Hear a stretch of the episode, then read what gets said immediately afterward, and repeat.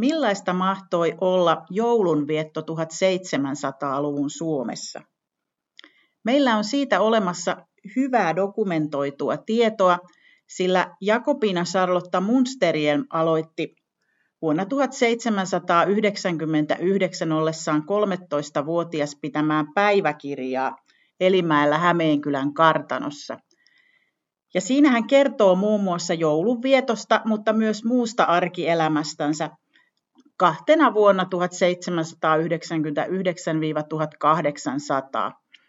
Ja se on oikeastaan vanhin tämmöinen lähde ylipäänsä säätyläisten arkeen Suomessa ja nimenomaan myös joulun viettoon. Lisäksi siinä on tosi paljon tietoa palkollisista, eli ei pelkästään aatelisperheestä, koska palkolliset oli siinä Herrasmäen kanssa aika lailla yhteistiloissa, varsinkin piiat pyöri, pyöri siinä varsinkin näiden nuorten neitien seurana. No millainen Munsterielmien kotitalous sitten oli 1799? Käydään hiukan sitä läpi ennen kuin mennään siihen joulunviettoon. Kartanon omistaja ja Jakobiinan isä oli Anders Gustaf Munsteriel ja hänen vaimonsa Jakobiinan äiti Ester Sofia Nordström. Ja lisäksi perheeseen luettiin vielä äidinäiti Ester Sofia von Raschau. Ja lapsia sitten Andersilla ja Ester Musterjelmilla oli vanhin poika Anders, joka oli jo 35-vuotias ja menee kiiloihin päiväkirjan kirjoittamisen aikaan Vendela Sofia Klanschenstiernan kanssa ja myöskin heidät vihitään. Jakobinan vanhin sisko Anette on 26-vuotias, joka hoitaa aika lailla kotitaloutta ja jotenkin tuntuu, hän jäi naimattomaksi sitten loppuiäkseen, mutta vaikuttaa jo ottaneen sellaisen taloudenhoitajattaren aseman äitinsä rinnalla tuolloin. Ulla sisko on 21-vuotias ja sitten löytyy Otto veli 15 vuotta, sitten tulee Jakobina 13 vuotta ja vielä löytyy Beata 9 vuotta. Lisäksi tähän samaan kotitalouteen kuului vielä sukulaisnainen täti Reenpinder, joka oli Jakobina Saara Reenpinder, ja hänen tyttärensä Ulla, jota Jakobina nimittää Ulla-serkuksi. Ulla-serkku oli 25-vuotias silloin vuonna 1799. No palkollisia Hämeenkylässä, varsinkin näitä piikoja, jotka on siinä eniten esillä päiväkirjassa, oli keittiöpiika Eeva, jota Jakobina nimittää Köks Eevaksi. Päiväkirja on ruotsin kielellä kirjoitettu, eli Kyökki Eeva olisi hyvä käännös. Sitten on sisäpiika Kreetta Sofia, 19-vuotias, navettapiika Anna-Liisa, 27-vuotias, ja taloudenhoitajatar Hedda-Liisa, 23-vuotias. No sitten syksyllä 1799 kartanoon sitten pestataan sisäpiika Patseepa ja myöskin Greetta, josta tulee sitten navettapiika ja kolmantena Liisa piika, joka tulee myös silloin syksyllä. Eli tässä on myöskin käy päiväkirjasta ilmi se, kuinka piikoja ja renkejä aina tulee syksyllä ja lähtee pois. Ja varsin usein se poislähtö tarkoittaa sitä, että varsinkin piiat menee avioon.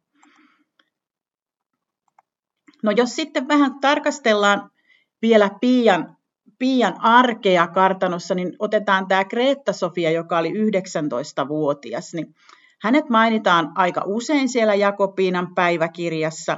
Hän saa esimerkiksi Jakobiinalta lahjaksi neulatyynyn. Ja Greta itse lahjoittaa Peatalle, tälle pikkusiskolle, hopeasormuksen. Ja hauskaa on se, että Jakobina kertoo, kuinka Kreetta liukui jäällä heidän kanssaan talvella joulukuun alkupuolella 1799. No sitten mainitaan siitä, että Jakobina ja Kreetta vierailee Kujalan torpassa talvella 1800. Ja sitten vuonna 1800 lokakuussa Kreetta lähtee palveluksessa, sillä hän muuttaa kotiin äitinsä luo. Ja se tietysti viittaa siihen, että äiti on sairastunut ja Gretanon täytyy siinä tapauksessa pitää hänestä huolta. Eli tämmöinen vaihtelevuus on hyvin tyypillistä, niin kuin sukututkijakin tietää, kun tarkastelee, tarkastelee piikoja ja renkielämää, niin melkein vuoden parin välein sitä paikkaa vaihdetaan. Eli tällaisella kotitaloudella sitten lähdettiin valmistelemaan joulua Hämeenkylän kartanossa vuonna 1799. Ensimmäinen semmoinen jouluun viittaava merkintä Jakobinan päiväkirjassa on 19.11., jolloin hän kertoo, kuinka Ullaserkku valvoo, valvoo oluen panoa kartanon panimohuoneessa.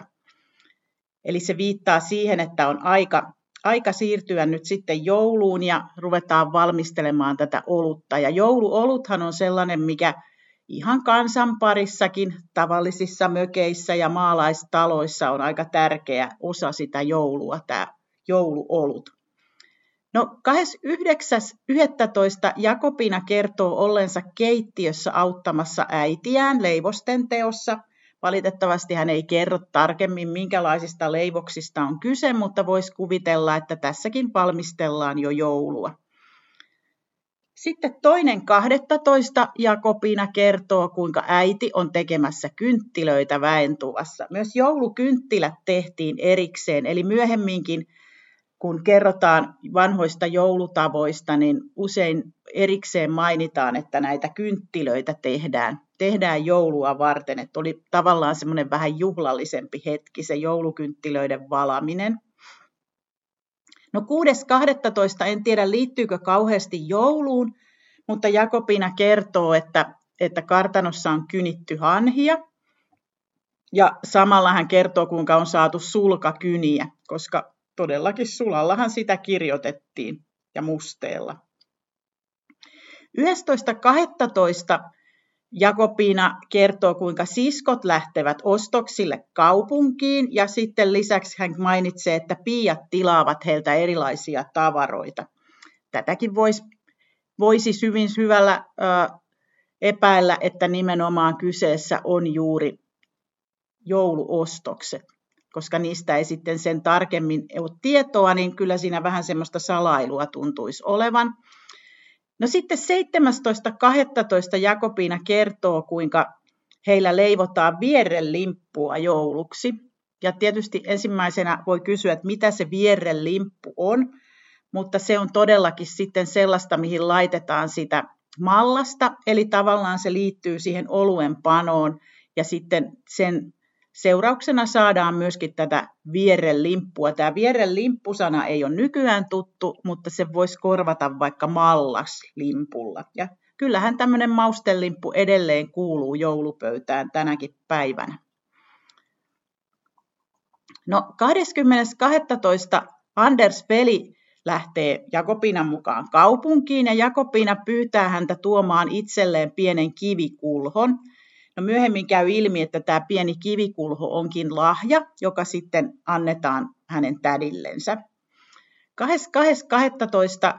Jakobina sitten kertoo, että Ullasisko ja Piiat ompelivat tuoli ja sohvan päällisiä. Alkaa olemaan vähän kiire.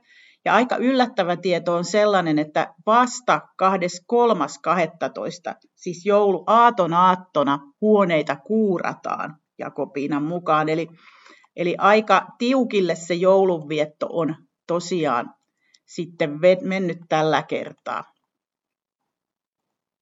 No sitten tulee tämä jouluaatto 1799. Ja se on tosiaan sellainen ä, tarkka joulukuvaus, jollaista ei aikaisemmilta vuosisadoilta eikä vuosilta tunneta. Ja se menee tällä tavalla. Jakobina on luultavasti sen illalla kirjoittanut jouluaaton jouluaattoiltana. Nyt on jouluilta ja aamulla silitin karttuuni Leninkini. Illalla kun söimme, saimme kaikki joululahjoja. Minä sain tädiltä punaista taftia kirjetaskua varten, Anette-siskolta muutaman kyynärän punaista kiiltonauhaa hiuksiin ja Ullasiskolta vyön.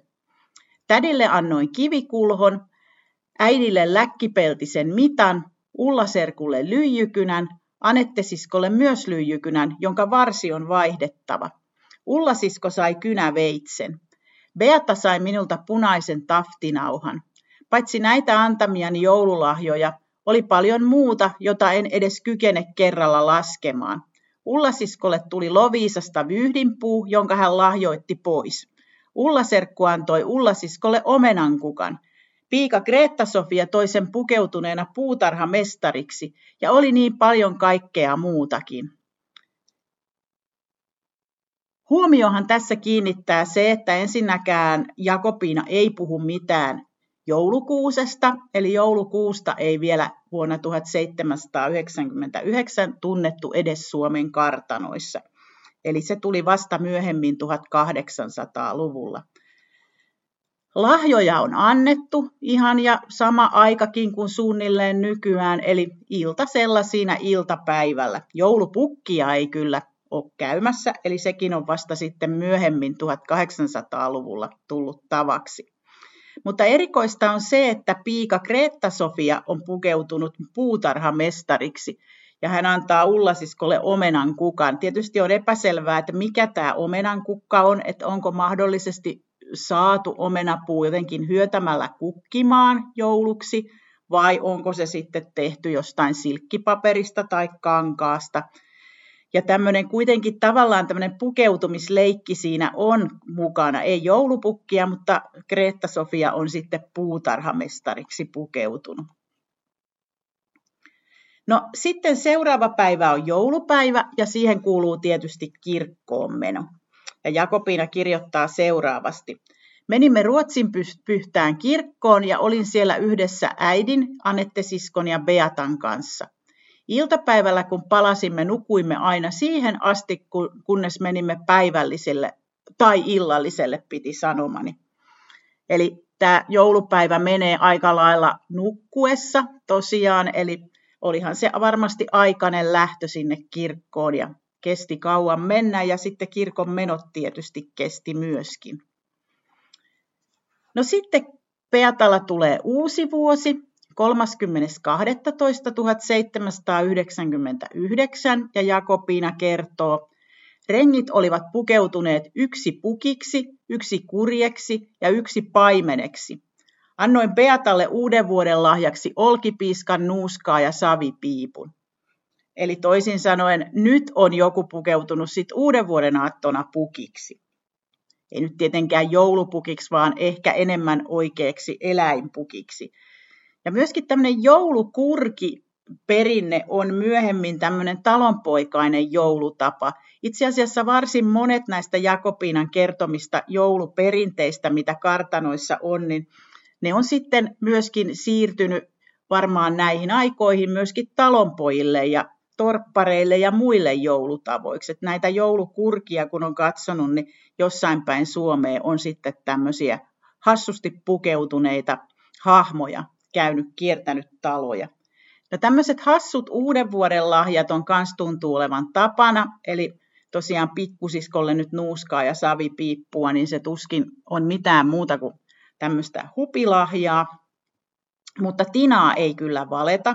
Sen sijaan Tinan valanta tuntuu kuuluvan hyvin vahvasti pyhäinpäivän viettoon, koska Jakobina molempina pyhäinpäivinä kertoo Tinan valamisesta. No sitten seuraavan vuoden uutena vuotena Jakobina vuoden päästä 30.12. vuonna 1800, niin Jakobina mainitsee, että on tulevan vuoden ennustamista tehty, mutta hän ei kerro tarkemmin, mistä sitä ennustettiin. Tosin tätä ennustamista Jakobinan päiväkirjassa kyllä Mamselli Alm, joka on tämmöinen sukulaisvieras muutaman kerran, niin hän on hyvin innokas sitten ennustaa näille kartanonneideille muun muassa kahvin poroista ja korteista, eli tällaista ennustamista on pitkin vuotta.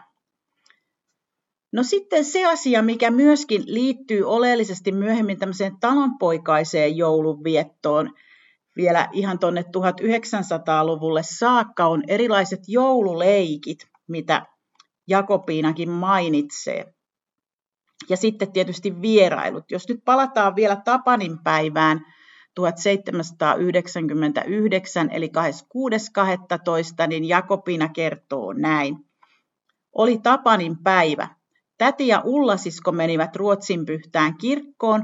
Kun he tulivat kotiin, menimme iltapäivällä Lindholmeille, mutta kun tulimme sinne, he eivät olleet kotona, sillä he olivat lähteneet Fastnessiin. Sitten palasimme kotiin ja hetken päästä äiti ja isä lähtivät häihin koskiston Ukkolaan ja sillä aikaa kaikki piiat olivat luonamme ja leikimme joululeikkejä. Eli tämä on tämmöistä tyypillistä Tapaninpäivän viettoa, ehkä vähän vieläkin, että siihen Tapaninpäivään sitten kuuluu tätä vieraisilla käyntiä, että kun joulu on ensin vietetty niin kuin oman väen kesken, niin sitten Tapaninpäivänä lähdetään vähän liikkeelle. Ja näinhän tietysti saatto käydä niin kuin Musterielmeillekin, että, että lähdetään kylään, mutta sieltä onkin lähdetty myös jonnekin ja oikeastaan tulee vähän turha kierros. Ja lisäksi, niin kuin sukututkimuksessakin usein huomaa, niin häitä on todella paljon tässä Taparin päivän tienoilla. Sehän oli semmoista yleistä häidenviettoaikaa ja nimenomaan talonpoikaishäihin nämä äiti ja isäkin olivat matkustaneet sitten siinä Tapanin päivän aikaan. No tämä on sitten kiva tämä maininta, että kaikki piiat olivat luonamme ja leikimme joululeikkejä. Ja näitä joululeikkejähän on vielä vaikka äh, monissa tällaisissa joulun perinnekirjoissa ja muissa, että siellä oljilla, talonpoikaistuvissa kaikenlaisia leikkejä harjoitettiin. Ja niitä tosiaan näitä leikkejä harrasti myös herrasväki silloin 1700-luvulla. No, tässä täytyy tietysti todeta, että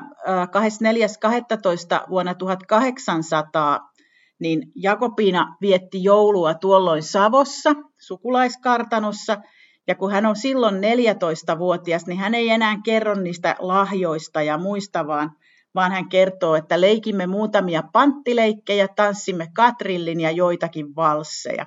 Eli hyvin huomaa, että Jakobina jollain lailla 13, 13-vuotiaasta pikkutytöstä alkaa hiljalleen muuttua nuoreksi neidiksi, ja häntä kiinnostaa ehkä ne tanssit sitten jo vuonna 1800 jouluaattona enemmän ehkä kuin lahjat. No sitten näitä leikkejä tosiaan, niin ihan samoja, mitä myöhemmin, myöhemmin leikittiin sitten talonpoikaistuvissa. Ehkä tämä tämmöinen joululeikkiperinne hävisikin tästä kartanoista ja ja ei enää herrasväki ehkä niitä siinä määrin harrastanut, että siirtyivät ehkä enemmän sitten rahvaan huviksi. Ja tämmöinen yksi tunnettu leikki, leikki, mikä vois, on Ruotsissa tunnettu jo 1600-luvulla, tämä on tosiaan näitä myöskin joululeikkejä. Siinä yhden henkilön silmät peitetään ja toiset sitten lyövät hänen selkäpuolelle käännettyä kämmentään ja sitten kysytään, kuka sinua löi. Ja lyöjä, lyöjä pitää arvata, jotta pääsee itse vuorostaan lyömään. Tämä niin tuntuu tietysti nykyihmisestä vähän omituiselta leikiltä, että mitä hauskaa tässä on, mutta kovin suosittu tämä on ollut. Ja sen nimi on ollut kuuma käsi, mutta Suomessa sitä on kutsuttu kauran syöttämiseksi.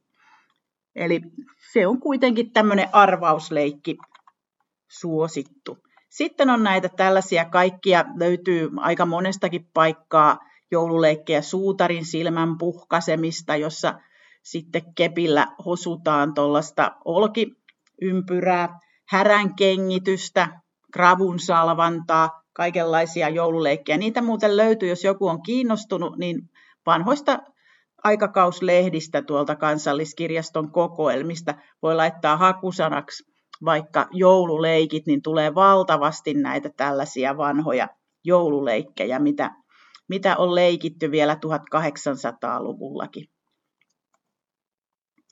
No, jos vähän vertaillaan, minkälaista se joulu sitten oli ennen ja minkälaista se on nyt, niin tosiaan se suurin ero joulussa on se, että ei ollut sitä joulukuusta, mutta sen sijaan tämmöinen äh, koristeltu kuusi kuulu kyllä niin kuin merkkipäiviin. Esimerkiksi Jakobina kertoo nimipäiväkuusista. Eli ihan kesälläkin, kun oli nimipäiviä, niin tuotiin huoneeseen nimipäiväkuusi, jossa oli koristeita ja ripustettu jopa pieniä lahjoja. Tämä on aika jännää sinänsä, että, että kuusi oli kuitenkin olemassa tällaisena juhlapuna, mutta ei jouluna kuitenkaan. Ja kuten tuossa oli, niin joulupukkia ei ole vielä. Nuuttipukista Jakobina ei puhu, mutta ilmeisesti se on sitten enemmän sellainen rahvaan perinne, että kartanoon nämä nuuttipukit ei ehkä tulleet sitten viinaa kerjäämään, että enemmän sitten kiertelivät siellä kylällä kylällä, eli se ei kuulunut tähän kartanonneitien arkeen ja nuutin päivään. Tanssiaisia kyllä oli ja tansseja kovasti nuutin päivänä. Palvelusväki varsinkin harrasti. Mutta tosiaan kuitenkin semmoinen viittaus pukkiin on siinä, että uuden vuoden aattona renki oli huvittanut näitä kartanonneita pukeutumalla pukiksi. Ja tosiaan Tina ei valeta uutena vuotena, vaan se on pyhäinpäivään liittyvä perinne.